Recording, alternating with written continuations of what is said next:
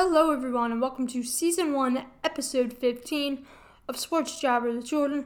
I'm your host, Jordyn Stevens. Let's jump right into it. Last night, the O's took Game 1 of the three game series against the Toronto Blue Jays as they won it 7 4. The ever so famous O's home run chain got a lot of use in last night's game as four different Orioles hit home runs. Ramon Urias homered in the bottom of the first inning, Anthony Santander homered in the bottom of the third inning, Ryan Mountcastle then also followed up with a home run of his own in the bottom of the third, and finally, Austin Hays homered in the bottom of the eighth inning. O's will try and go for the series win tonight against the Blue Jays, and that game will start at approximately 7:05. And hopefully, if the O's can get the win tonight, they will try to go for the three-game sweep of the Blue Jays tomorrow evening, and that game will also be starting at 7:05. With that, let's move on to Eagles training camp. The Eagles did not have practice yesterday, they were off, and they will be returning to practice today. So, for those of you that do not know this, I will touch on it again because I did talk about this in a previous episode. What the Eagles are doing this season is that they are deciding to not have as many practices in hopes of trying to prevent injuries to their players. Now, most people know that the biggest adversity that the Eagles have had to overcome these past couple of years were indeed the injuries, and some of them being their key big players. Now, we all know that in 2017, Carson Wentz went down with a torn ACL, and the rest is history. Nick Foles came in and led the Eagles to their very first Super Bowl championship in beating the New England Patriots 41 to 33 and who knows, maybe if the Eagles didn't have as many devastating injuries that they had the past couple years, maybe we would have seen more than one Vince Lombardi trophy in Philadelphia. But nonetheless, the biggest issue for the Eagles these past couple of seasons have been indeed the injuries. And hopefully, with this new tactic that the Eagles are using in deciding to not hold as many practices, the Eagles will hopefully, fingers crossed, open the season up with little to no injuries. Also wanted to mention that the Eagles will be having their first preseason game on Friday night at 7:30 against the New York Jets at Lincoln Financial Field, and I will have a report on how that game went on Saturday's episode. So if you're a Birds fan, get ready for Saturday's episode because we're going to be talking a lot of Eagles football and hopefully the Birds will open up their 2022 season with a victory on Friday night in their first preseason game. With that, let's move on to other sports news. Jets offensive tackle Be- Becton's MRI revealed that his knee injury was more serious than initially thought. He injured the same knee that was required season ending surgery last September, but this time around it was described as a quote different injury. The Jets are concerned that he could miss significant time he will be go- undergoing additional tests today to determine the exact diagnosis. So, thoughts and prayers are with him. Hopefully, the leg injury is not too serious, and hopefully, he will be back on the field sooner than later.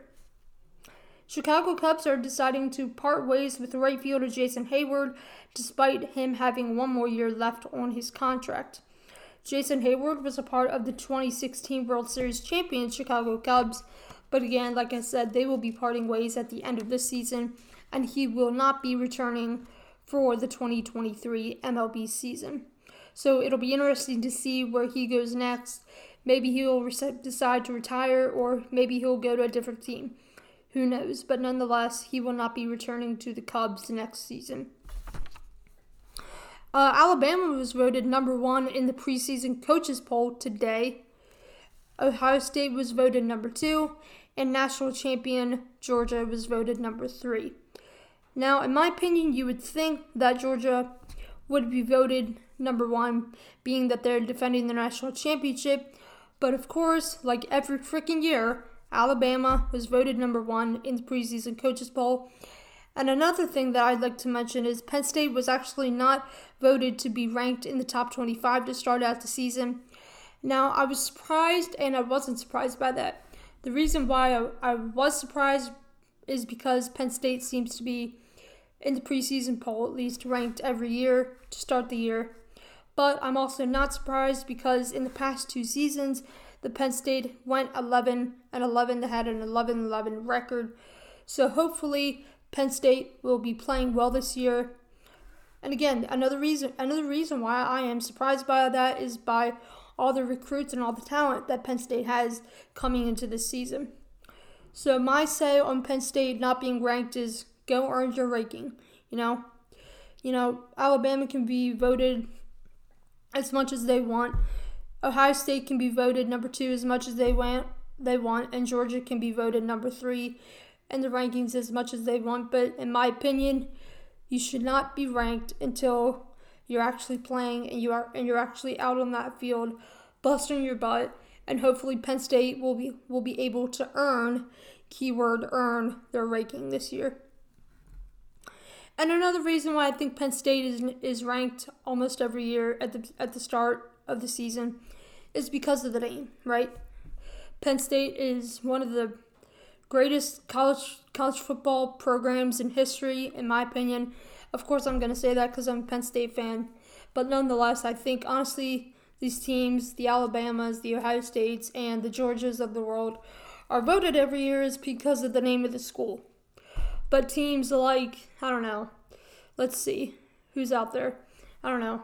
I'm trying to think of it. I'm trying to think of a school that probably wouldn't be, that isn't ranked a lot. Rutgers, for example, um, Ohio, which is who Penn State plays in their home opener.